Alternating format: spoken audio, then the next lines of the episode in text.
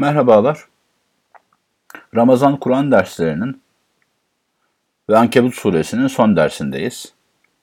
Ankebut suresi imtihan suresiydi. Yani insanın imtihana ilk başta zaten insanlar iman ettik deyip bir imtihana bir fitneye maruz kalmadan öyle kendi hallerine terk edileceklerini, terk edileceklerini mi sanıyorlar deyip başlamış. Farklı imtihan noktalarına değinmiş ve o imtihan noktaları için teselli bakış açılarını anlatmıştı. En sonda dünkü yaptığımız derste gerektiği zaman hicret etme ve şer insanlar, kafirler, fasıklar, hizitler ne derseniz artık yani. Hak hakikat yolunun yolcularına geçim yollarını daraltınca veya hicret etmek zorunda kalıp alışılan ortam kaybedilince nasıl bakılmalı, nasıl düşünülmeli onlara dair noktalar anlatılmıştı. Bu çerçevede ehemmiyetine binaen sadece oradaki bağlantıları, bazı ayetleri tekrar okuyacağım. Sadece mealle, dünkü derse bağlayarak. Birincisi 56. ayet. Yani Ya ibadiyellezine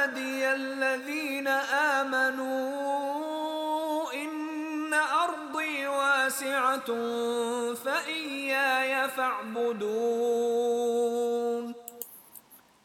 Ey benim iman etmiş kullarım, Allahu Teala benim kullarım diyor. Bilin ki arzım, benim arzım geniştir. Sadece bana ibadet edin. Farklı yerlerde bulunmanıza, gitmenize mani olmasın. Korkmayın, çekinmeyin. Her yer benim mülküm, ben her yerde sizin ilahınızım demiş dedi Rab. Sonra 60. ayet ki وَكَأَيِّن مِّن دَابَّةٍ لَّا تَحْمِلُ رِزْقَهَا اللّٰهُ يَرْزُقُهَا وَإِيَّاكُمْ وَهُوَ السَّمِيعُ الْعَلِيمُ وَكَأَيِّن مِّن دَابَّةٍ لَّا تَحْمِلُ رِزْقَهَا اللّٰهُ يَرْزُقُهَا وَإِيَّاكُمْ Ne kadar mahluklar vardır ki, dünya ne kadar canlı var ki, kendi rızkını yanında taşıyamıyor ve taşıyamadığına göre depolayamıyor bile. Ama onları da rızıklandıran, siz de rızıklandıran Allah'tır. Tevekkül ediniz, korkmayınız, çekinmeyiniz. Ve yine aynı çerçevede Allahu yebsutur rizqa limen yeşâ'u min ibadihi ve yakdiru leh. İnna Allah bi kulli şeyin alim. Allah'tır rızkı kullarından dilediğine genişleten ve dilediğine daraltan. Allah her şeyi bilendir.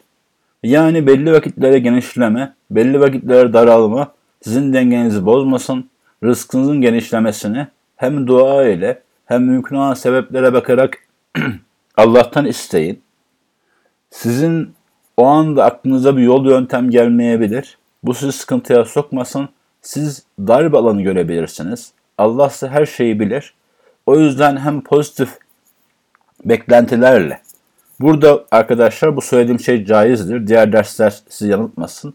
Allah hakkında hüsnü zan besleyerek, yani Allah hakkında güzel düşünerek, onun cömertliğini, şefkatliğini göz önüne alarak, şefkatini göz önüne alarak, umutlarınızı ona bağlayın, ondan bekleyin. Siz her şeyi biliyor değilsiniz. Sizin aklınıza gelmeyen çok yer, çok yol, çok yöntem var. Zaten bundan sonra normal bugünkü dersimiz başlıyor.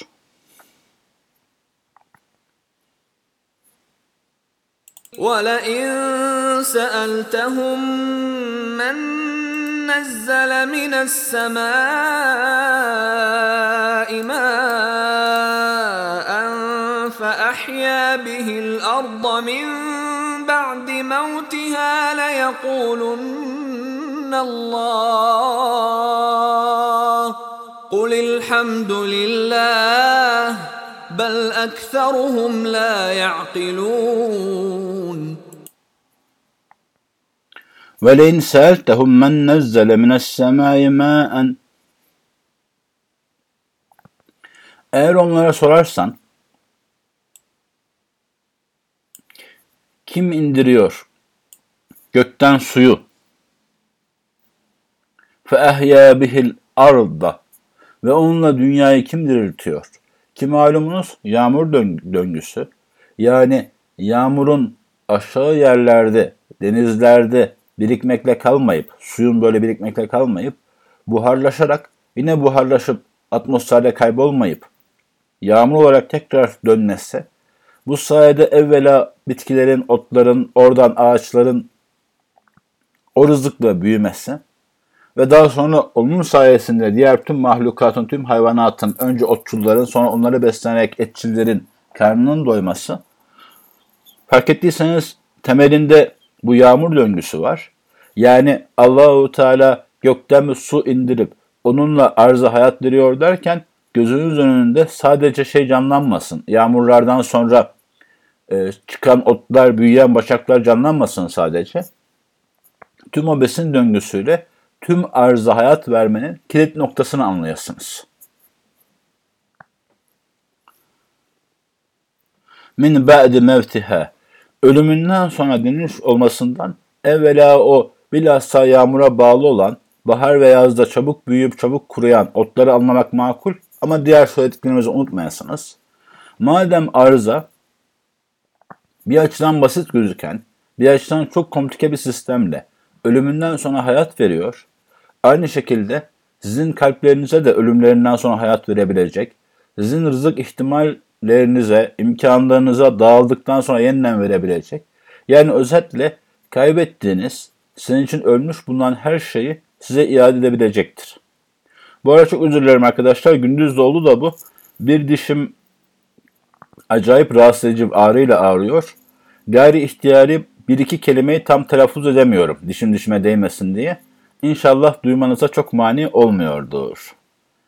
Telaffuzumun bozukluğunun farkındayım da dersi iptal etmek istemedim.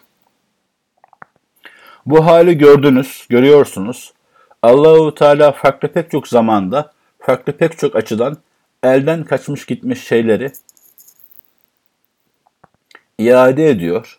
Hem bu gücü var, hem bu gücü vardır, hem her şey onun elindedir. Bu size bir ümit kaynağı olsun. Aynı zamanda kul elhamdülillah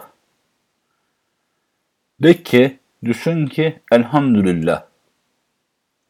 Vakalar seni daraltınca hamd et. Zira hamd nimeti arttırır, ziyadeleştirir. Diğer taraftan içinde oluşmuş olan yeis veya karanlık duyguları dağıtmanın en iyi yolu da şu anda elde bulunan nimetleri saymaktır. Doğrusu insan biraz teknik tabiriyle marjinal düşünür. Yani değişimler açısından düşünür. Yani aylık geliri 10 bin lira olan bir insan 5 bine düşmüş olsa 5 bine düşmüş olsa kendisini daralmış, daralmış hissedebilir. Oysa pek çok kişiden hala durumu daha iyidir ve daha önemlisi de kendisini öyle karşılaştırmaya bırakmamalı. Yani ne geçmişten bugüne azalmayı, ne başka insana az veya çok olmayı, işin doğrusu madem ki varız, madem ki hayatımız sürüyor, çoğumuz itibariyle ailelerimizin bazı fertlerine zahmetler bulunsa da yanımızda bulunan, iletişimde bulunabileceğimiz insanlar azalmış olsa da varlar, internet üzerinden varlar, telefonla varlar, bizzat karşı karşıya olarak varlar. Yani maddi ve manevi olarak veya sosyal olarak Allah bizim bize bir şeyler daraltmış olsa da hala elimizde nimetler var. Sıkıntılarla beraber hoş olan şeyler var. Onlara bakıp, onlara odaklanıp, o çerçevede hamd edip kendimizi yeniden inşa edebiliriz. Şunu manada söylüyorum. Hamd ettikçe, var olan nimetlere şükrettikçe, onların dolayı Allah'a müteşekkir kaldıkça hem içimize kasvetler dağılır, hem yeni şeyler yapmanın yollarını buluruz, keşfederiz. Hem Allah'a karşı duyabileceğimiz şeytanın vesvesesi olan suizanlardan kurtuluruz. Ve deriz ki hamd etmenin en önemli noktası budur arkadaşlar. İnsanlar biraz az fark eder. Hamd etmeyince aklına gelmez. Kişi eldeki nimetlere hamd ettikçe Allah'tan yenilerini isteme, yenilerini bekleme, ona umut bağlama noktasında kafası rahatlar. Yani daha çalışkan hale gelir. Daha gayretli olur, enerji bulur. Bel ekseruhum la ya'kilun. Çoğu insan düşünüyor değildir. O yüzden bu anlattıklarımı düşünmek, mevzulara bu şekilde bakmak, Kur'an ayetlerine gibi tavsiyeleri fark edip ondan sonra uygulamak, uygulamakla elde edeceği faydaları düşünüp ondan motive olup uygulamak tam büyük fayda gelecektir. Burada bunun hemen söylenmesinin olmasının sebebi hani ahmaklık ve düşüncesine kızmakla beraber daha ötesi bu akletme prosesinde çok hayırlar bulunması.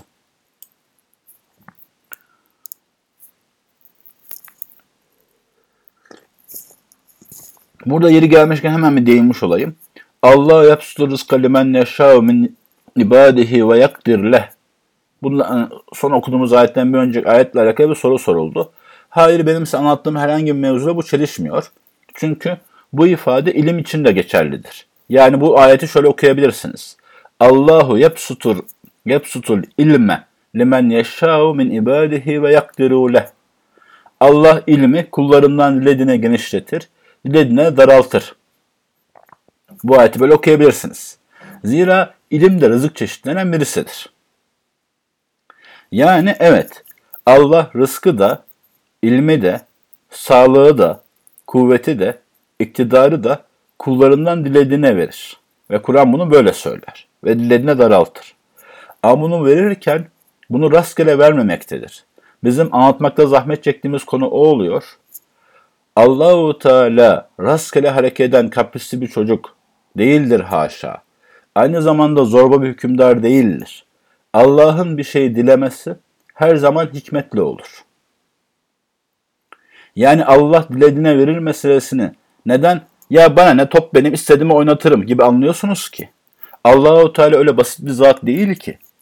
Allah dilediğine verir. Neyi dilemiştir? Çalışana vermeyi dilemiştir. Dua edene vermeyi dilemiştir. Farklı alternatifler karşısında pozitif kal kalmayı deneyen dilemiştir. Ve onlara verir. Mesela bunu şöyle okuyabilirsiniz. Türkçe'de e, o kelimeyi direkt Arapçaya çeviremeyeceğim de. Allah aile mutluluğunu dilediğine verir ve dilediğine daraltır diye okuyabilirsiniz. Bu da aynı mevzuya gelir. Allah aile mutluluğunu o konudaki Kur'an'daki sünnetteki tavsiyeleri uygulayan, aklı selimi takip eden insanlara verecektir. Yani onlara vermeyi dileyecektir. Zira Allahu Teala tekrar edeyim, kaprisli bir insan değildir. Zorba melik değildir. Allah'ın dilemesi her zaman hikmetli, mantıklı, anlamlı olur. Ha biz bir an o anlamları çözemeyebiliriz.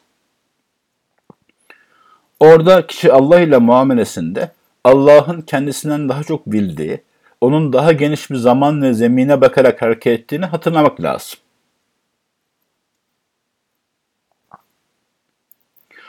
Diğer mana GN çok yerleştiği için bunu düzeltmekte zahmet çekebilirsiniz. Onda haklısınız. Yani yıllarca öbürünü duymuşken bunu, bunu ilk duyduğunuzda biraz tuhafsayabilirsiniz. Bu normaldir. Ama o örneği bir daha tekrar edeyim. Allahu Teala'nın dilediğine rızık veya ilim veya mutluluk veya sağlık vermesi, haşa 12 yaşında bir çocuğun bana ne top benim dilediğime veririm, dilediğimle oynatırım demesi gibi bir dileme değildir. Zira Allahu Teala öyle basit karakterli bir zat değildir. O alimdir, hakimdir, adildir, şefkatlidir. Onun dilemesinde de o ilim, o hikmetler, o sebepler, o şefkat, o adalet gözükür.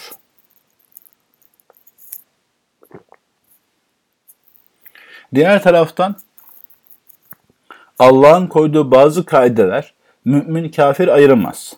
Yani doğru usulde çalışan herkese Allah bazı şeyleri verebilir. Ama dua gibi bazı kanunlar insanın mümin olmasını şart koşar. Yani bir insan bu ayeti tekrar ile okuyarak bu ayetin nurundan faydalanmayı dileyerek Allah'tan rızık istese, yani 62. ayeti kastediyorum. Allahu Teala'nın ona güzel sonuçlar vermesi beklenilir. Bu mevzuyu bırakıp devam ediyorum. Şimdi Kur'an yani Ankebut suresinin sonunda Ankebut suresinin asıl mesajları tekrarlanmış olacak. Şöyle ki وما هذه الحياة الدنيا إلا لهو ولعب وإن الدار الآخرة لهي الحيوان لو كانوا يعلمون Burada ben leh ve layıp kavramlarını bir iki ders önce o ayet çerçevesinde genişten anlatmıştım. Şimdi leh ve layıp için oyunlu eğlence manaları vurgulanıyor. Meallerde genelde o geçiyor. Bu çerçeve not edebilirsiniz. Leh esasen bir insanın kendi içinde kurup durduğu, kendisini onun içinde kaybettiği düşünceler, hayaller, duygular demektir. Leh bu demektir. İster karamsarca düşüncelere kapılmış olsun. Hani denir ya, birader Karadeniz'de gemilerin mi battı ne bu düşünceler gibi. Öyle karamsar bir hal olsun. İster kendi kendine bir takım güzel hayaller, gündüz düşleri kurmuş ve onlar içerisinde asıl oturduğu yerden mest mahmur keyifler içinde olmuş olsun. İster hiçbir ilme ve plana ve istişareye dayanmadan kafasına kurup durduğu şeyler olsun.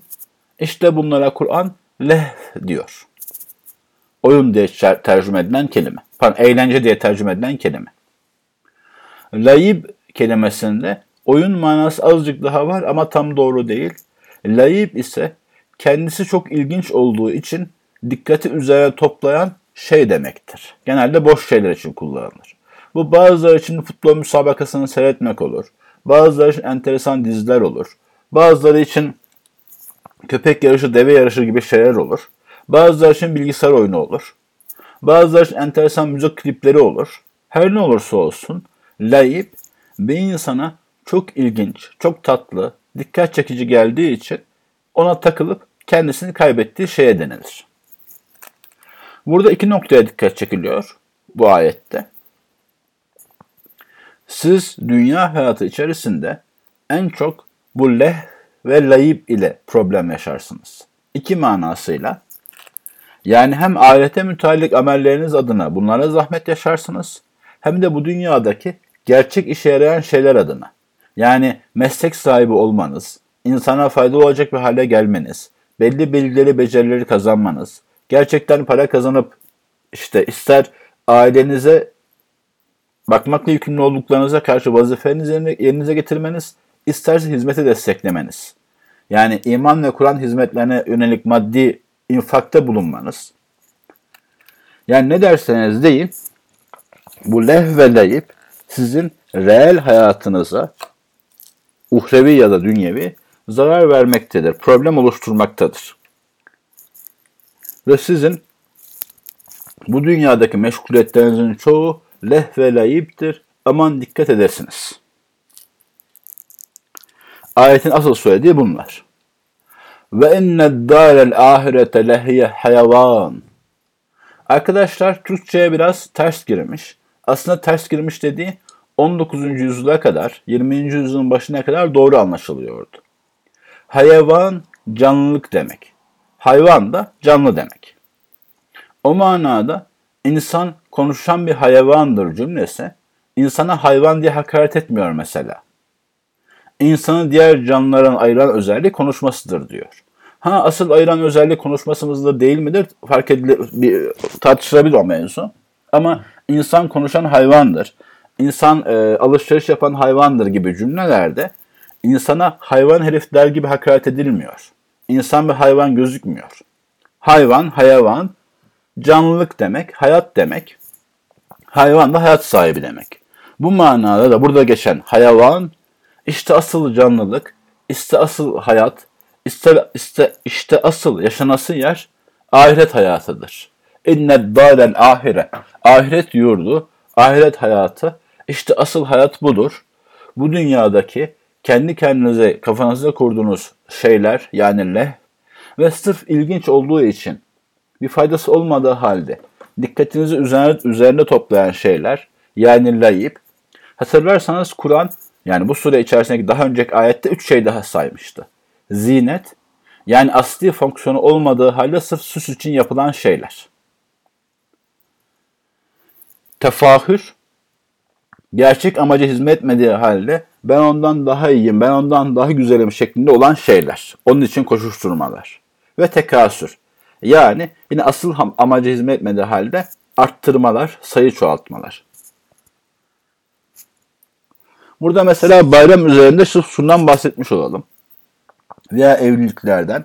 Malumunuz mesela yeni evlenenler ev düzerken asıl fonksiyondan uzaklaşıp tefahüre girdiği. Benim evim daha iyi. Pardon, önce zinetlere daldıkları. Yani asli fonksiyonman süslerle uğraştıkları. Arkasından tefahüre girdikleri. Benim düğünüm daha güzel. Benim ev eşyalarım daha pahalı. Benim salonum daha geniş. Sonra bunu uzatıp tekasürle bunu süsledikleri. Yani mevzuyu sayılara döküp bizim 3 değil 5 yemek takımımız var. Şu an aklıma bir örnek gelmedi anladınız. Yine herkese bayram ve bayram misafirliği meselesi uğraşıyorsunuz. Burada lehvi, laibi, zineti, tefahürü, tekasürü görürsünüz. İnsanların emeklerinin bunlarla zayi olup gittiği bu çerçevede hayırlı işlere uğraşamadığı, hatta bırakın hayırlı işleri, gerçek fonksiyonlarla bile uğraşamadığını görebilirsiniz. لَوْ كَانُوا يَعْلَمُونَ Ah keşke insanlar bunu bilseler. Aslında dünyanın yükü onlar olmadan yani leh, layıp, zinet, tefahür, tekasür olmadan dünyanın yükü o kadar ağır değildir. Dünya işleri de kolaydır. İnsan pek çok şeye yetebilir, yetişebilir. Zannettiğinden çok daha fazla iş yapabilir. Bu ona mesela batılılar kalitesine bir hayat kalitesi sağlayabileceği gibi sahabe gibi hizmetle imkanlar sağlayabilir. لَوْ كَانُوا يَعْلَمُونَ Burada benim gündüz derslerine ifade etmeye çalıştığım bir sarkaç kavramına değinecek Kur'an-ı Kerim. O da şöyle. فإذا ركبوا في الفلك دعوا الله مخلصين له الدين فلما نجاهم إلى البر إذا هم يشركون ليكفروا بما آتيناهم وليتمتعوا فسوف يعلمون Burada küçük bir örnekle bana vurguluyor. Şöyle ki فَاِذَا رَقِبُوا fil fuluki Rakibe binmek demek. Türkçedeki merkep kelimesi de üzerine binilen şey manasındadır. Oradan düşünebilirsiniz. Gemiye bindikleri zaman yani burada bir tehlike altında olunca, gemi batma tehlikesine girince. Kur'an bu örneği başka surelerde daha teferruatlı anlatır. O çerçevede ona dayanarak bu ekstra yorumları yapıyorum.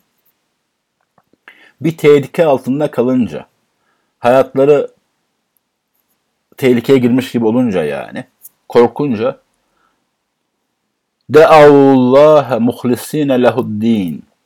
Dini sadece Allah halis kılarak, yani kalpten yönelerek, başka şeyleri karıştırmayarak Allah'a dua ederler. Not bunun bir manası. Sırf tehlikeden ve kendini koruma azminden Allah'a yönelmenin bir açıdan değersizliğini gösteriyor. Yanlış anlaşılmasın.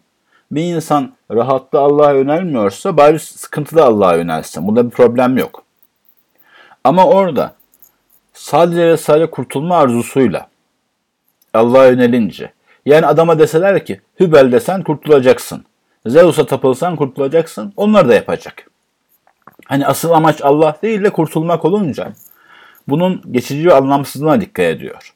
Yoksa aslen Allah'ı bilen bir insanın bir tehlike anında Allah'a dua etmesine pek mahsur yoktur. Güzel bir şeydir. Yani madem öyle olmuyor bari böyle olsun anlamında güzel bir şeydir.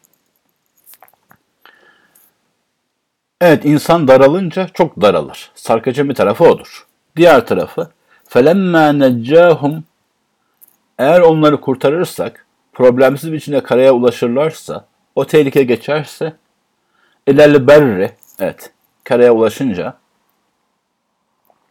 ezahum müşrikun orada artık şirk koşmaya başlarlar. Yani orada ne kadar daraldılarsa burada o kadar ferah hareket etmeye başlarlar. Orada verdikleri sözleri unuturlar. Hayatı dünyanın böyle bir aldatması vardır. Şirk koşmak derken de illa başka putlara bizzat dua etmeyi düşünmeyesiniz. Yani Allah'ın emirlerine başka emirler karıştırırlar. Başka ahkamı doğru sayarlar. Ayetleri kafalarına göre yorumlar çarpıtırlar. Kalplerine iman yokmuş gibi olur yani. Nifaka düşerler gibi anlayabilirsiniz. Yoksa Kur'an'daki şirk ifadesini Aa biz put yapmıyoruz ki şirke hiç bulaşmadık diye yorumlamak doğru olmaz. لِيَكْفُرُوا بِمَا آتَيْنَاهُمْ Burada Kur'an belaatında şöyle bir nokta var. Baştaki li e- edatı diyeyim için demektir. O maksatla demektir. Onlara verdiğimiz şeylere yani verdiğimiz nimetlere nankörlük olsun diye şirk koşuyorlar. Nankörlük amacıyla şirk koşuyorlar gibi anlamı var birebir çevrilince. Fakat burada kastedilen insanların bilinçli olarak bu amaca sahip oldukları değil, farkında değiller ki böyle olmuş oluyorlar. Yani Allah'ın nimetine hamd etmek gerekirken, şükretmek gerekirken onu aksine Allah'ın emaverinden kopmak, serbestleşmek, zulmetmek, haksızlığa ses çıkarmamak gibi şeyler için kullanmanın dehşetine dikkat çekiyor. Hem de yahu o nimetlerin verilmesinin asıl sebebi doğru şeylere kullanmak ve Allah'a şükretmek ve meşru dairede keyiflere yani meşru olan keyiflere de uğraş e, tüketmek. Onda mahsur yok da. Esas maksat şükür ve hayırlı işlere kullanmak. Allah'ın bize lütfen verdiği, ikinci bir lütuf olarak verdiği bir izinde meşru zevkler. Bunu kalkıp da tam aksine yani o nimetlere güvenerek, o nimetlerle aldanarak, o nimetlere mağruren abes için kullanınca sanki e, oradaki çirkinliğe Kur'an dikkat çekmiş oluyor yani. Ve liyetemetta'u ve bunun için. Kelime kökü met'a, oradaki asıl mana, Arapça manası kısa süre faydalanmak demek. Mutta nikahındaki o kelimenin kelime kökü de o. Meta demiş olarak bu hayatı dünyanın geçiciliği, insan istediği kadar uğraşsın, istediği tercih yapsın, istediği kadar aksini dilesin. Ahirete gidince oradan bakınca yevmun ev ba'de yevm bir gün ya da bir günün daha azı kalmış gibi geleceği ister istemez kısa süre faydalanılacağına işarettir. فَسَوْفَ يَعْلَمُونَ Fakat gelecekte görecekler. Bilecekler. Görüp, yaşayıp bilmiş olacaklar. Sevfe ifadesi Arapçada biraz daha uzak zamanlı geleceği ifade eder. Bir zaman sonra demektir. Yani hemen yarın öbür gün bir hafta sonra gibi değil de bir zaman sonra. O çerçevede hiçbir şey olmazsa nihai olarak ahirette görülecektir.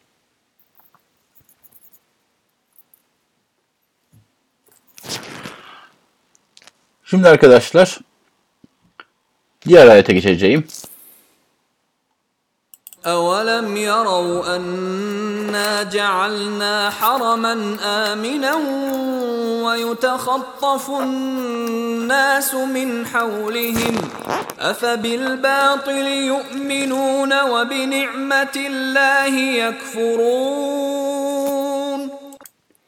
Bu ayette arkadaşlar kastedilen evvela Mekke. Malumunuz çölde insanlar birbirleriyle sürekli savaş ve harp halinde, halindeyken yani hakikaten birbirlerini kapıp kaçırıyor gibi kaçırıyor gibi durum varken Araplar umumen Mekke ve civarındaki bir alanı harem seçiyorlar. Hatta oraya giren e, düşmanlarına, oraya kaçıp sığmış olanlara dokunmuyorlar. Tek tük, yüzlerce yılda öyle dokunmaya dair tek tük vaka var.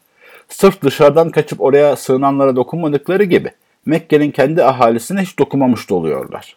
Yani onlar saygı görüyor. Görmüyor musunuz? İnna ceelna haramen aminen. Harem o manasıyla veya haram e, bir şeyleri yapmanın haram olduğu bölge demektir. Yasak olduğu, korunmuş bölge gibi anlamdadır. Emin bir harem, emin bir korunmuş bölge kıldığımızı Mekke ve civarını asıl e, manasıyla görmedi mi? Görmüyor musunuz? Ve yutahat yetehatafu nasu min havlihim. Çevrelerinden insanlar kapılıp kaçırılırken. Burada arkadaşlar o mevzu, o harem meselesi umumen Mekke için geçerlidir. Ama farklı zamanlarda Allah'ın farklı nimetleri vardır. Mesela bir açıdan Anadolu, özellikle İç Anadolu ama umumen Anadolu, sanki yüzyıllardır bir harem bölge gibi. Eski tarihler çok gitmeyelim. Sırf 1920-30'ların sonrasını ele almış olalım. Çevremizdeki tüm her yerde. Ee, oradan başlayalım. Bulgaristan, Bosna, Suriye, Irak, İran'daki iç karışıklıklar, Ermenistan, Azerbaycan, Kafkaslar, Çeçenistan, üstümüze Ukrayna. Görebiliyorsunuz hakikaten farklı zamanlarda, farklı yerlerde şiddetli problemler çıkıp hakikaten insanların birbirlerini kapıp kaçırdığı haller, problemler yaşandığı halde görece olarak ülkemizde bir emniyet çerçevesi içerisinde gibi. Ben bu illa ebediyen böyle sürer demiyorum. Sadece Kur'an ayetlerini okurken bugünümüz için de bakmamız lazım. Oradaki nimeti sadece Mekke için, e, orada bahsedilen nimeti, zira Kur'an nimetlerden bahsediyor. Sadece Mekke için deyip kapatmanın bir makuliyeti yok, anlamlı değil. Ama bakın tüm çevremizde, tüm yakın çevremizde, hatta sınırlarımız içindeki bazı yerlere dahi bu emniyetsizlik, bu güvensizlik sürerken ülke içinde bir yer, bir çerçeve, belli bir grup vatandaş, büyük çoğunluk yani, uzun yıllardır emin yaşıyor. Bunu öyle de okuyabiliriz. Yahu buranın Suriye'den, Irak'tan, Bosna'dan, Çeçenistan'dan, Karada, Karabağ'da yani er, Ermenistan içerisindeki Azeri topla, toprağı olan Karabağ'dan ne farkı var? Niye korunmuş olalım? Bunun bir hikmeti var mı? Var mı? Buna hamd şükür gerekmez mi? Allah belli hikmetlere binaen bunu yapmış olamaz mı? Çerçevesinde bir şuur açılmasına yaşayalım. Bu arada tabii ki dünya üzerindeki her zaman tek emin belde burasıdır demiyorum. Mesela Mekke, Medine yine Hicaz bölgesi hala emin bölgedir. Birinci Dünya Savaşı'nda Medine'de bazı zahmetler yaşanmış olsa da Mekke'ye yine kimse dokunmamıştır. Hala şu an bir zahmet olsa mesela İran Suudi Arabistan'ı tehdit ediyor ama o da Mekke Medine harici her tarafınızı yıkarız diye tehdit ediyor. Oradaki nimetlik hali var. Yine dünya üzerinde farklı ülkeler, farklı beldeler için bu manalar geçerli olabilir. Orada yaşayan insanların veya Müslümanların da o çerçeve tefekkür etmesi gerekir. Yani ben demek ki cümleyi aman Anadolu çok özel, Türkiye çok farklı demek demek için ifade etmedim. Benim söylediğim bize olan bu nimeti de görmeliyiz. Burada hamd etmeliyiz. Bunun hikmetini düşünmeliyiz. Ne var varsa şükrü onu ifade etmeliyiz. Anlamında söyledim. Devamında da, da efe bil batıl yu'menune ve bi ni'metillahi yekfurun. Yoksa bunu gördüğünüz hal Allah'ın nimetine mi nankörlük ediyorsunuz? Allah'ı ve kitabına inanmayı, Allah'ı ve kitabını doğru yorumlamış insanları dinleyip onlara tabi olmayı bırakıyorsunuz da batıla mı inanıyorsunuz? Bu büyük nankörlük. Bu büyük hata. Ve devam edeceğim.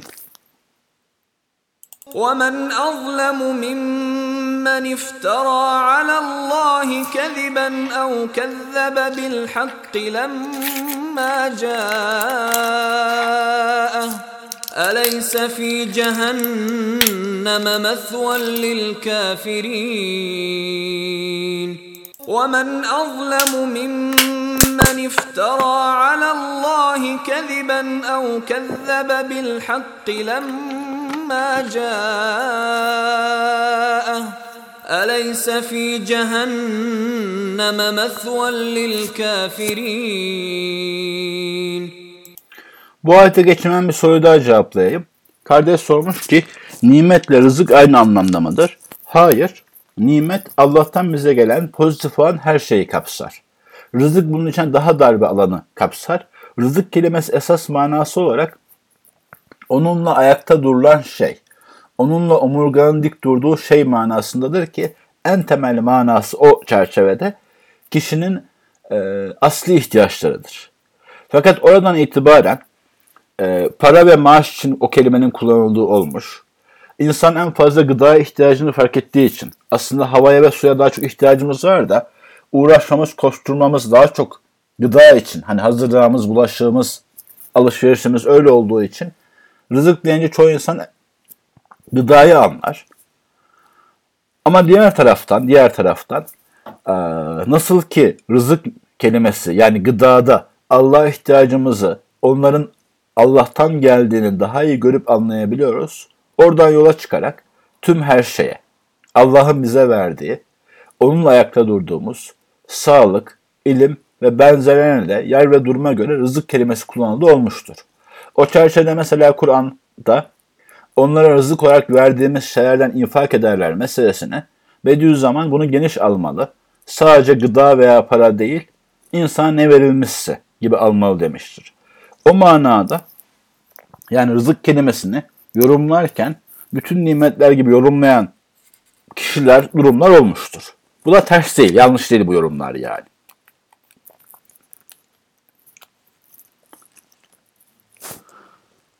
Evet, bu ayette Allahu Teala dedi ki: "Ve men azlemu mimmen iftara alallahi kezibe." Dünyada olabilecek en zalim şu ikisidir. Bu arada arkadaşlar, Arapçada en zalim gibi tercüme ettiğim ezleme gibi ifadeler illa Türkçedeki veya bazı mantıkçıların düşündüğü gibi tek bir tane olanı kastetmez. Ne kastediyorum? Hani mesela biz bir insana sorsak şimdiye kadar gördüğün en güzel film hangisiydi? Veya en etkileyici kitap hangisiydi? Bekleriz ki bir tane cevap versin. Yani Türkçenin mantığı açısından en güzel, en zalim deyince bir tane, tek bir tane, maksimum gibi anlarız. Arapçada bu mana tam yok. Hatta İngilizce'de de the most beautiful gibi kullanımlarda bu mana yok. Ha bizim bunu da öyle öbür türlü kullandığımız da olur. Mesela falan ve filan kitaplar şimdiye kadar okuduğum en güzel kitaplardandır diyebilirsiniz. İşte Arapçadaki bu enli ifadeler de daha çok bizim ikinci kullanımımız gibi. Yani birden çok şeyi içerebiliyor ve yer ve duruma göre farklı şeyler için en hayırlı, en güzel, en kötü denilebiliyor. Geçmişte bazı mekanik zihinli fukaha mı diyeyim, tefsirciler mi bu enleri tek yapmaya çalışmışlar. O makul değil açıklamaya çalışıyorum sadece. Hani buradan da tek ve mutlak en zalim gibi anlamayasınız. Ama çokça zalimce gibi anlayabilirsiniz. Burada ve men ezleme mimmen iftara alallahi kezibe. Allah bunu emrediyor. Allah bundan razı. Dinin hükmü budur. Böyle yapılması lazım diyerek asılsız, kaynaksız şeyleri uydurup Allah izafe edenden daha zalim kim olabilir diyor. Yani bu mevzuda konuşurken ciddi olun, ciddiye alın. Bu çok büyük zulümdür. Siz belki iyi yaptığınızı düşünüyorsunuz veya kendi çapınızda haklı olduğunu düşünüyorsunuz veya o kadarcık biliyorsunuz, öyle konuşuyorsunuz. Ama unutmayın, Allah'a dair, Allah için, Allah hakkında ve onun neyi razı olacağı, ne istemeyeceği hakkında delilsiz veya cehaletten öyle rahat rahat konuşanları Kur'an en zalimlerden biri olarak ifade ediyor. Ve bunun diğer tarafına dikkat çekiyor. Ev kezzebe bil hakkı lemma ca'e. Allah hakkında böyle yalan ve asılsız şeyler söylemek çok büyük zulüm olduğu gibi hak ve doğru şeyler gelince de onlar şucu bucu, bu aklıma yatmadı, bu ters vesaire diyerek veya sihirbaz diyerek, yalancı diyerek veya başka sebeplerle o başka kabileden, başka gruptan, başka milletten diyerek inkar etmek, reddetmekten de daha zalim kim olabilir? Bu çift taraflı bu uyarı. Evvela fark ettiğiniz gibi Allah ve din adına konuşanlara karşı bu uyarı. Arkasından da farklı mesajlarla karşılaşanlara bu uyarı. Bu mevzu öyle kolay değil. Ciddi alın meseleyi. Eleyse fi cehenneme mesvenil kafirin. Böyle zalimlere yakışan şey, layık olan şey cehennem değil midir? El hak öyledir.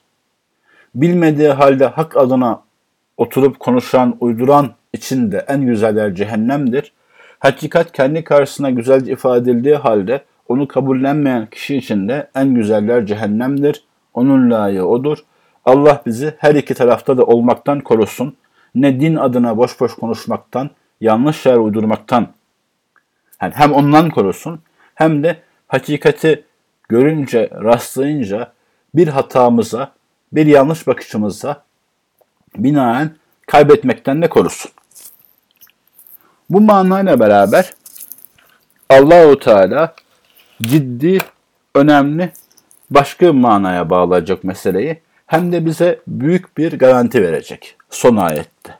Nedir? وَالَّذ۪ينَ جَاهَدُوا ف۪ينَا لَنَهْدِيَنَّهُمْ سُبُلَنَا وَاِنَّ اللّٰهَ لَمَعَ الْمُحْسِنِينَ Bir önceki ayetteki tehditten sonra bu konuda belki dehşete düş- düşmüş kalpleri teselli etmek. Hem de ilk ayet hatırlayalım. İnsanlar iman ettik demeyle bırakılacaklarını mı sanıyorlar? Elif la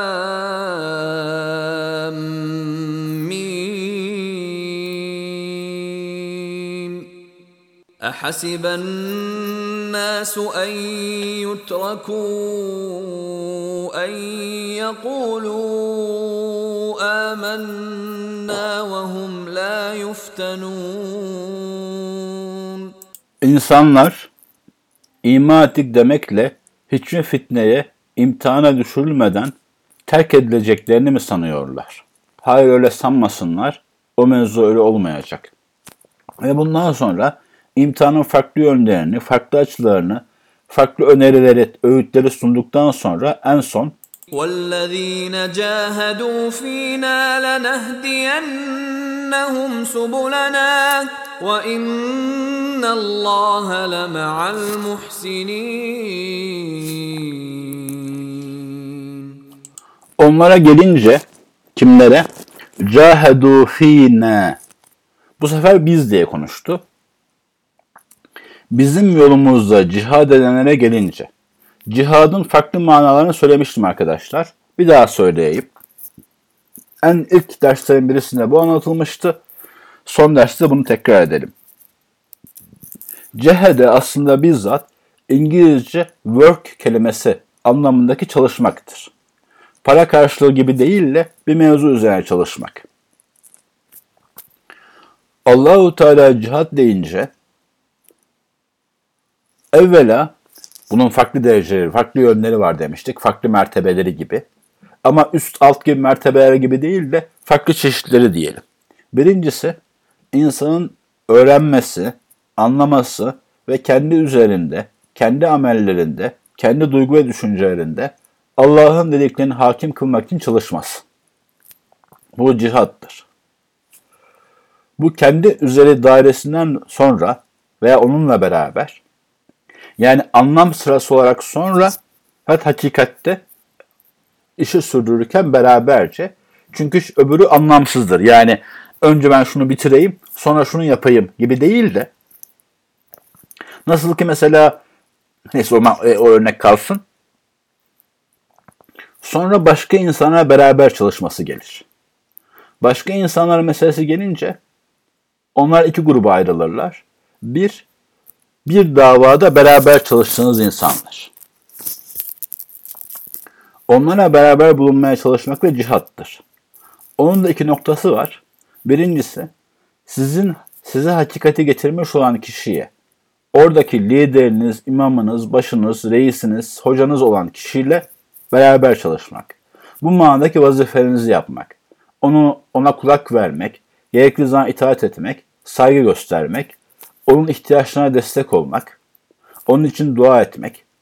Bu listenin en başında Efendimiz vardır. Bu çerçevede ona salavatımız, onu her şeyden daha çok sevmek zorunda oluşumuz, bunun parçalarıdır. Yer ve zamana göre farklı zamanlarda farklı insanlar bu vazifeyi deruhte eder. Ehemmiyetine göre mesela şu anda belli bir mevzunu dünya çapında öğretmenliğin liderliğini yapan insanlar var olabilir. kendi şehrimiz çapında, kendi evimiz çapında liderliğini yapan bizim önümüze düşen insanlar bulunabilir. Onlara karşı vazifelerimiz. İkincisi veya üçüncüsü de diyebilirsiniz. İki, yani iki ve üçü şöyle. İkincisi aynı seviyede olduğumuz. Yani iş arkadaşlarımız, mesai arkadaşlarımız, beraber çalıştığımız kişilere karşı onlara hoşgörü, eziyetlerine katlanma, uhuvveti koruma, beraber çalışmaya devam etme, ortak iş imkanı araştırma. Bir de buna isterseniz daha önce bahsetmemiştim. Bizden daha genç veya bize emanet edilmiş, insanlara karşı öğretme, güzel örnek olma, onları da uhuvvete dahil etme, destekleme gibi vazifeler diyebilirsiniz. Cihadın ikinci yolu diyeyim veya ikinci safhası diyeyim. Ama öncelik sonralık gibi düşünmeyin bu safhaları. Yani bir yandan o çerçevede çalışırken bir yandan hala kendi üzerinde çalışacağız. Başka insana beraber olan çalışma. Üçüncü grubu başka insanlara karşı. Yani henüz bizim ulaştığımız hidayete ulaşmayan, bizim yolumuzu seçmemiş insanlara karşı cihat. Bu da ikiye ayrılıyor. Bir, onları yola dahil etmek için, onlara tebliğ yapmak, onlara anlatmak, sevdirmek, benimsetmek. Diyalog imkanı araştırmak, kapılar açmak, köprüler inşa etmek. Başkana karşının bir grubu bu. Onları çekmek yani. İkinci grubu ise bu başkalarının bazıları imana veya imanlı faaliyetlere engel olmaya çalışacaklar. Problem çıkaracaklar, saldıracaklar, iftira edecekler, pürüzler oluşturacaklar. Bunların eziyetlerine sabır ve onunla beraber o pürüzleri, engelleri, mani ağları, perdeleri ortadan kaldırmaya yönelik mücadele. Bu mücadele bazen meddali olur, bazen bizzat olur, bazen bir deviri gelir bizzat kılıçla olur. Efendimizin yapmış olduğu Bedir, Uhud, Hendek mücadeleleri gibi. Veya imanı tebliğ imkanı olunca sahabenin gidip de mesela İran'a ordu göndermesi gibi. Ama illa kılıçla olması şart değil. Karşı tarafın çıkardığı engelleri ortadan kaldırma ya da onlara dayanma ya da etrafından dolaşma. Anladınız. Çeşitlerini ifade etmiş oldum. Bunların her birisinin ilmi, ameli, zihni, duygusal boyutlarından bahsedilebilir. Farklı yer bunu duymuşsunuzdur. Şimdi onlara girmeyeceğim. Ama Allahu Teala'nın burada söylediği çok orijinal. Vellezine cahadu fina. Bizim için fi sebillah diyebilirsiniz. Allah yolunda Allah için cihad edenleri le nehdiyennehum subulena. Onlara biz yollarımızı gösteririz. O imtihanları, ilk ayette bahsedilen imtihanları aşmasını sağlarız. Onların ayaklarını kaydırmayız. Onları yanlış yollara sevk etmeyiz. Bu bir yönüyle çok rahatlatıcı bir vaat. Yani diyor ki siz yeter ki bu cihadın farklı çeşitlerini bizzat yapmaya çalışın. Zaman ayırın, emek ayırın, uğraşın. Ben sonucu garanti ediyorum, diyor. Diğeri muhteşem bir tehdit içeriyor. O da şu. Ancak ve ancak bu cihadı fine Allah rızası için yaparsanız, araya başka hesaplar karıştırmazsanız, bu yolla meşhur olayım, bu yolla zenginleşeyim, bu yolla iktidarda kalayım, bu yolla herkes beni sevsin.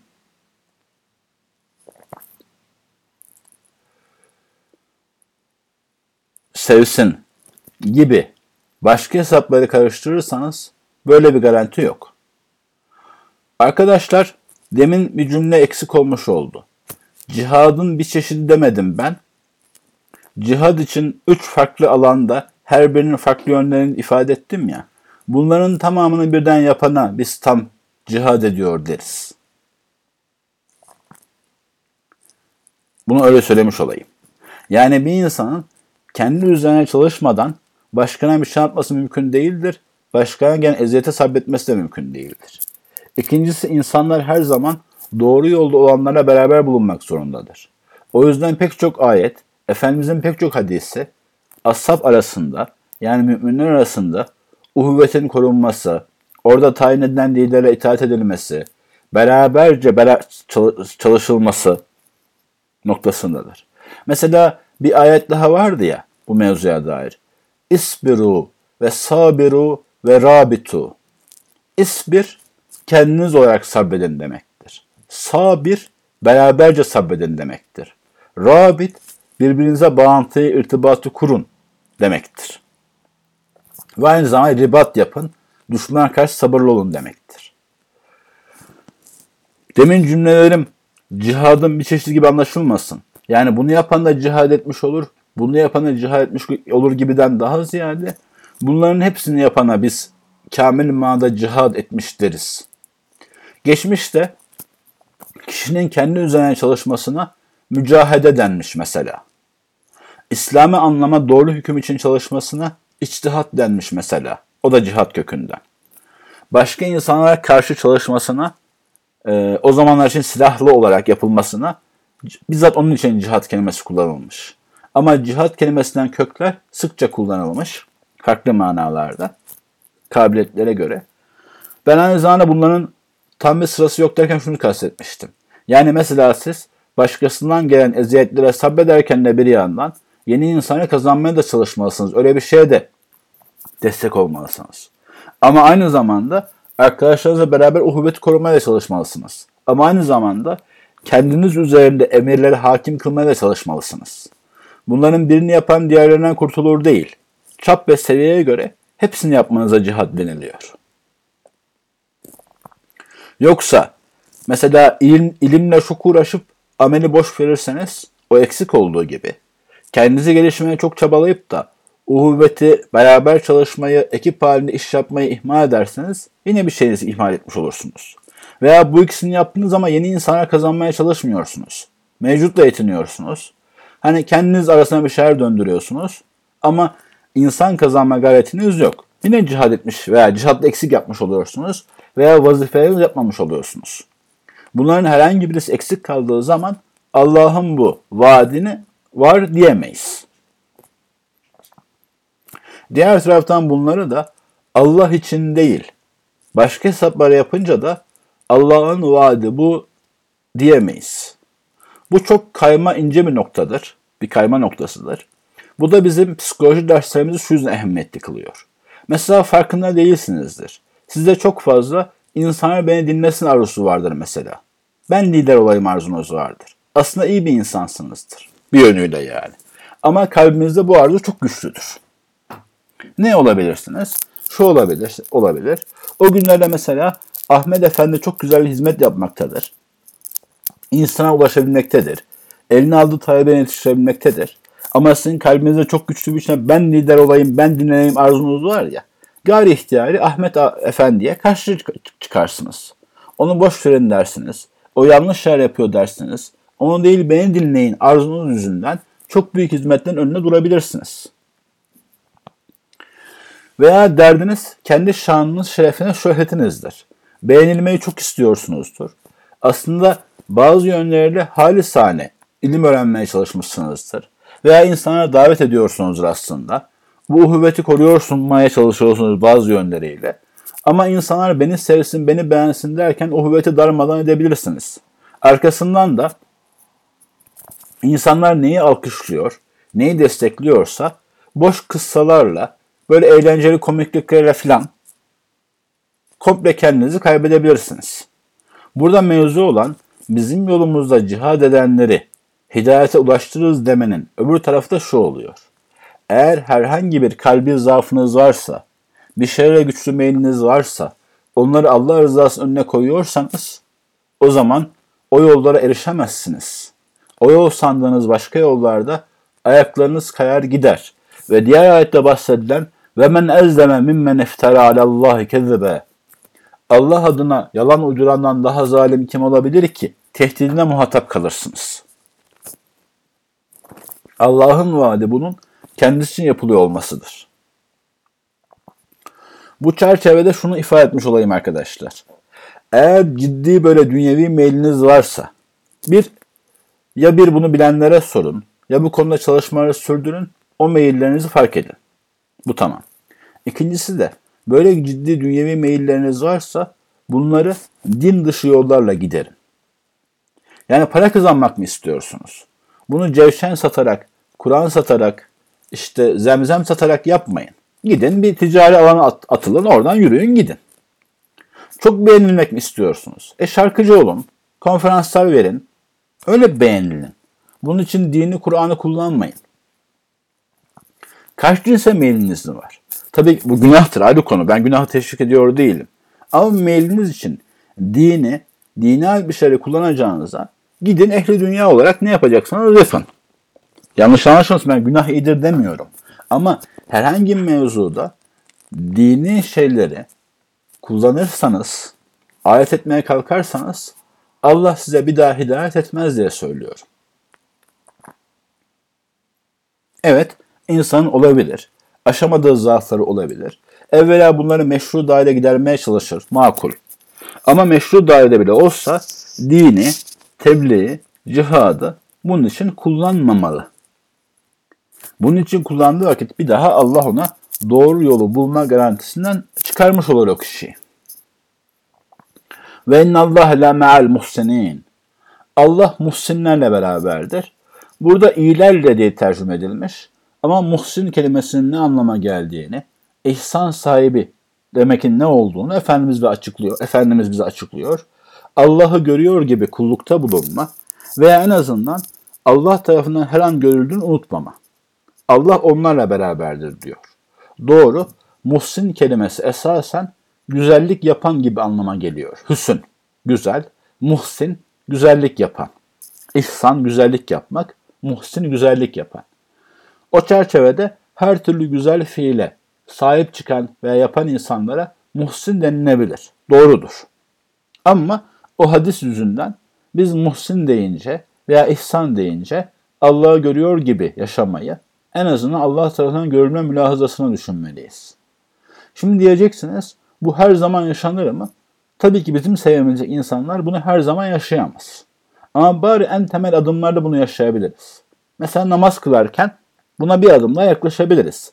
Namazımızı geçirmek yerine Allah'ı görüyor ve onun tarafından görülüyor gibi kılmaya çalışabiliriz. Bütün namazları başaramıyorsak bari farzlarda yaparız. Farzlarda yapamıyorsak bari bir farzda yaparız. Başka vakitlerde laubaliysek Kur'an karşısında, Kur'an dersinde, ben bunu kendim için söylüyorum, orada ciddi olmaya çalışırız. Küçük günahlarda her an şuurumuz yerine gelmiyorsa, büyük meselelerde bari en azından onlara meylettiğimiz vakit onu hatırlayabiliriz. Evet arkadaşlar, hamdolsun bu süreyi bitirebildik. Yarım kalması çok hoşuma gitmeyecekti. Çünkü pek çok yerdeki pek çok ayet, gerçi Kur'an neresi öyle değildir de, özellikle günümüze bakan, arkadaşlara bakan çok günü vardı. Bugünümüzdeki meseleleri açıklayan, bazı kafamıza takılacak sorunlara çözüm oluşturan çok şey vardı. Hamdolsun bitirmiş olduk. Bilmem ki sorularınız var mıdır veya soru soracak takatiniz kalmış mıdır? Diğer taraftan frekansı yani sayısı azalmış olmakla beraber içeriği de biraz değişerek belki daha sonra bu derslerimiz inşallah devam edecek. Yani Ramazan'la sabit kalmış olmayacak. Evvela bayram, bayramdan sonra birkaç gün biraz tatil yapma, dinlenme niyetindeyim. İmkanı olan arkadaşlara da tavsiye ederim. Yoksa çare yok demektir. Ondan sonra inşallah haftanın farklı gün ve saatlerinde hem Kur'an dersi hem başka dersler için program çıkarma niyetim var. Yine talep arzularınızı bildirebilirsiniz. DM'den veya başka yollarına ulaşma şanslarınız var. DM herkese açık.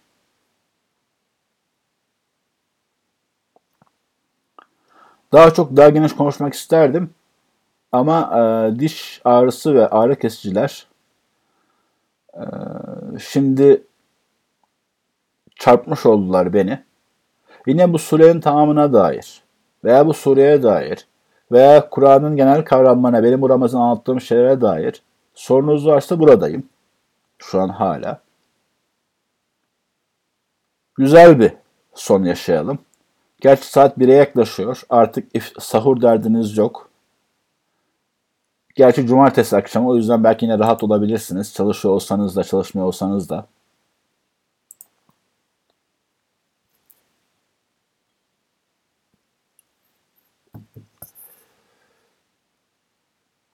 Derdim naz değil ama şey hakikaten Ş harfini falan çıkarmaya çalışınca bir dişim ürperiyor. Bayağı mahvediyor. Anlık olarak irkiliyorum yani. Var mıdır sorumuz? Yine unutmayasınız yani güzel bir zemin hazırladık, yakaladık. Ben her şeyi bildiğim iddiasına değilim. Ama yaşım itibariyle çoğunuzdan büyüğüm. Mizacım itibariyle okumaya, dinlemeye çalıştım. En azından kısmen, hani Bileşik Kaplar çerçevesinde size aktarmamda sizin faydalanacağınız şeyler bulunabilir. Hani bütün bütün cahil bir insana değilim inşallah. Çok alim olmasam da. O dersi inşallah sürdürürsek farklı yönleriyle, yanlarıyla, açılımlarıyla siz de istifade edersiniz. Ben de istifade ederim. Çünkü bu tarz meselelerde aktarana aktarılır, verene verilir kaidesi geçerlidir. Hatta hatta belli ilim ve manevi mertebeler için, ben şu anda manevi mertebeden bahsedemem kendim için de, ama belli ilim ve manevi mertebeler için bir insan ancak kendisine göre o durumda daha aşağıda olanlara yani o ilim açısından veya şey açısından o alana göre yani bir şeyler aktarırsa onun daha yukarı çıkmasına izin verirler. Bu aynı mevzu maddi meselede de geçerlidir. Ancak başkasına verene hakikaten hayırlı ve bereketli olarak verilir. Yanlış anlamayın. Hani ehli dünya arasında ehli dünyanın pis şeyleri bunlardan bağımsız olarak onlar paylaşabilirler, yolsuzluk yapabilirler, çalabilirler, dolandırabilirler. Bizim bahsettiğimiz onlar değil. Ama hayırlı ve bereketli rızık için de yine ancak başkasına verene verilir. İlim için, hidayet için de böyledir. Evet, herkesin belli konuya göre kendisine göre üstleri vardır, asları vardır. Belli alanlarda siz benden daha iyisinizdir. İlme dair bazı meselelerde ben belki daha iyi olabilirim bazılarınızdan. Bu çerçevede aktarmak gerekir. Bunu bu kaideyi aynı zamanda sizin için de söylüyorum. Mesela bazı arkadaşlar diyorlar ben çok daraldım. Size söyleyeyim. Daralmalarınıza ve sıkılmanıza karşı Allah'ın size yardımını en hızlı garantileyecek şey sizin başka bir insanı, başka bir insana teselli etmenizdir. Ona ferahlık vermenizdir. Evet dünyevi ilimlerin çoğu içinde siz başkasını anlatabilirseniz, onu öğretebilirseniz size yeni kapılar daha hızlı açılabilir. Daha hızlı açılır.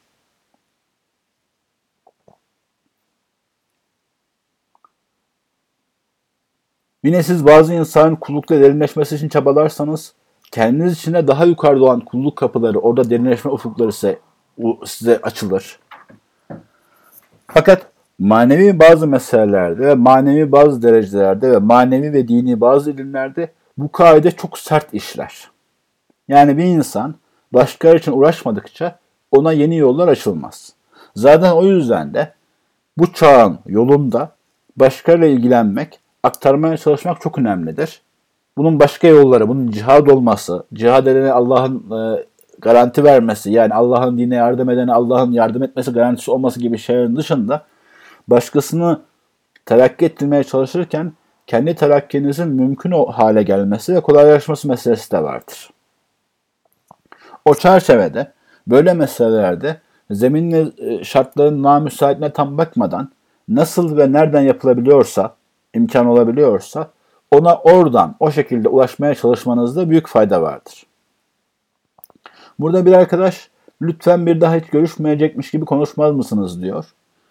Ben bir ara eski yaptığım sohbetlere ara ara şey söylerdim.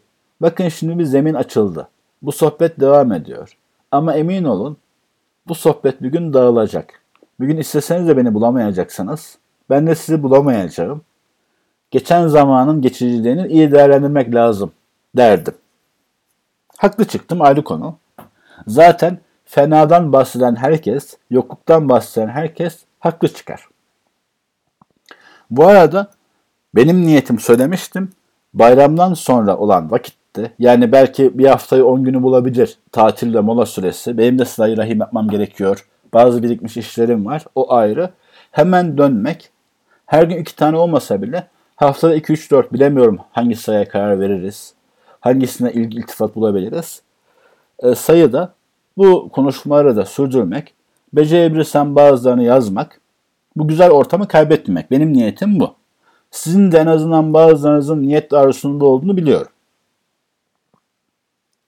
Ama insan bir açıdan her vedalaşırken bir daha görüşmeyecekmiş gibi vedalaşırsa e, bir gün haklı çıkar. O haklı çıktığı gün çok mutlu olabilir o manasıyla.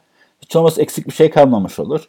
Mesela ben Kur'an dersleri içinde, psikoloji dersleri içinde ilk planladığım şey bitebilsin, bir eksik kalmasın çok istemiştim. Allah da tam nasip etti. Tam bugün itibariyle ilk dereceleri bitmiş oldu. İnşallah bir sonraki safha mümkün olur. Zaten sorumuz yok. Mevzuda çok da dramatikleştirmeyelim. Arkadaşlar benim kafamda hadis dersi de var. Hadislerle ahlak gibi. Siyer dersi de var hem baştan sona. Hem siyerden seçilmiş meseleler gibi konular var. Bilhassa Efendimiz, aile, insanla ilgilenme, Efendimizin sorunları, az bilinen hadisler. Diğer taraftan halk arasında hadis olarak yanlış bilinen şeylere dair yapmak istediğim, oradaki bakış açılarına dair. Yani bahsettiğim sadece zayıf ve uydurma hadisler değil, hadisin manasının yanlış bilinmesine dair meseleler var. Risale'den bazı noktalar var. Hem mesela nasıl ki Zübeyir abi belli bir kritik anda Risale'den bazı seçme parçaları hizmet rehberi diye bir araya getirmiş. Onun gibi bilemem artık süreç rehberi mi denilir? Bugünümüze bakan yönler mi denilir? 2017 Risale mi denilir? O da var. Ve belki daha ilahiyatçı arkadaşlarla o konuda bilgili olanlarla şey meselesi de var. Ne meselesi var? Nasıl yeni problemlere çözümler getirebiliriz? Yani dini ilimleri nasıl ele alalım ki hem aslına sadık kalalım, hem mantıksızlık yapmış olmayalım, hem de 2017'ye veya sadece 2017'de değil, önümüzdeki günlere bakan hali bulunsun. Çünkü arkadaşlar biliyorsunuz Türkiye'de dini ilimler genelde geriden geliyor. Ne gibi? Yani bir problem çıkıyor mesela 70'te, 80'de yayılıyor, 90'da ortalığa sel götürüyor, 2000'de ancak o konuda fetva ve açıklama yayınlanıyor. Bu konuda adam gibi hamle yapmış olmamız için bizim bir sistem bulmamız lazım ki söylediğimiz şeyler bırakın geriden gelmeyi 2050'ye, 2100'e hazır olmalı. 2200'e, 2500'e neyse. Direkt hazır olmasa da o hazırlığı o günlerde cevap vermeyi kolaylaştıracak bir şekilde olmalı. Yani orada yaşayan insanlar hani biz bazen oluyoruz ya geçmişteki bazı ulemanın yazdıkları ettikleri için ya aslında o onu tam karşı kastetmemiş o aslında İslam'ın kendisi değil onu geçici olarak söylemiş gibi özürler diliyoruz ya. En azından bari bizim için özür dilenmesin. Bizim yaptığımız açıklamalar, bizim verdiğimiz fetvalar mizaca, fıtrata, çağlara ters olmasın. Bunun yolları içinde bu konuda az çok bilgili, belki bir daha okumuş arkadaşlarla öyle dersler yapmak da isterim. Yani dersi yapılabilecek, konuşulabilecek çok konu var. Geçen bir arkadaş bahsetti. Evlilik sürecinde yani eş seçme sürecinde evliliğin akışı içerisinde hem Kur'an ve hadisten hem gerçek psikolojiden hem de çağdaki realiteye uygun bazı bilgilere çok ihtiyacımız var dedi. Sonra biliyorsunuz büyüklerimiz de bazen bu konuya değiniyor. Mesela bir büyüğümüz şöyle bir şey söylemişti. Ben aslında isterim ki evlenmeden ve hacca gitmeden önce insanlara bu konuda eğitim verilse de diploma almayana yaptırılmasa. Böylece büyük hatalar olmasa diye. Üzerine durulabilecek çok konu var. Bilemiyorum hangilerini daha öne alırız. Arzularınızı ifade edebilirsiniz. Sözlü veya yazılı. Benim gönlümden daha çok evvela sözlü aktaralım. Gelen tepkilere göre nasıl yazacağım belirteyim hali var. Zira ben mizaç olarak biraz normal insandan kopuğum. Yani ilk başta arkadaşlar nereyi anlar, nereye takılır, neyi merak eder, neyi sorarlar tam bilemiyorum. Konuştukça ve tepki geldikçe bunları ölçebiliyorum. Bazen benim zor zannettiğim mevzu insan zaman biliyor oluyor. Kolay zannettiğim mevzu anlayamayabiliyor. Öyle bir hani bir fil dişi kulede yaşadığım için bazı açılardan tam hali bilemeyebiliyorum. Neyse. Hayallerim, planlarımı ifade ettim. Bir cins dua yerine geçsin diye. Birincisi bana, beni hatırlat, bana hatırlatsanız beni zorlasanız diye. İnşallah hayır olur. Güzel olur. Deyip baki selamlar diyorum.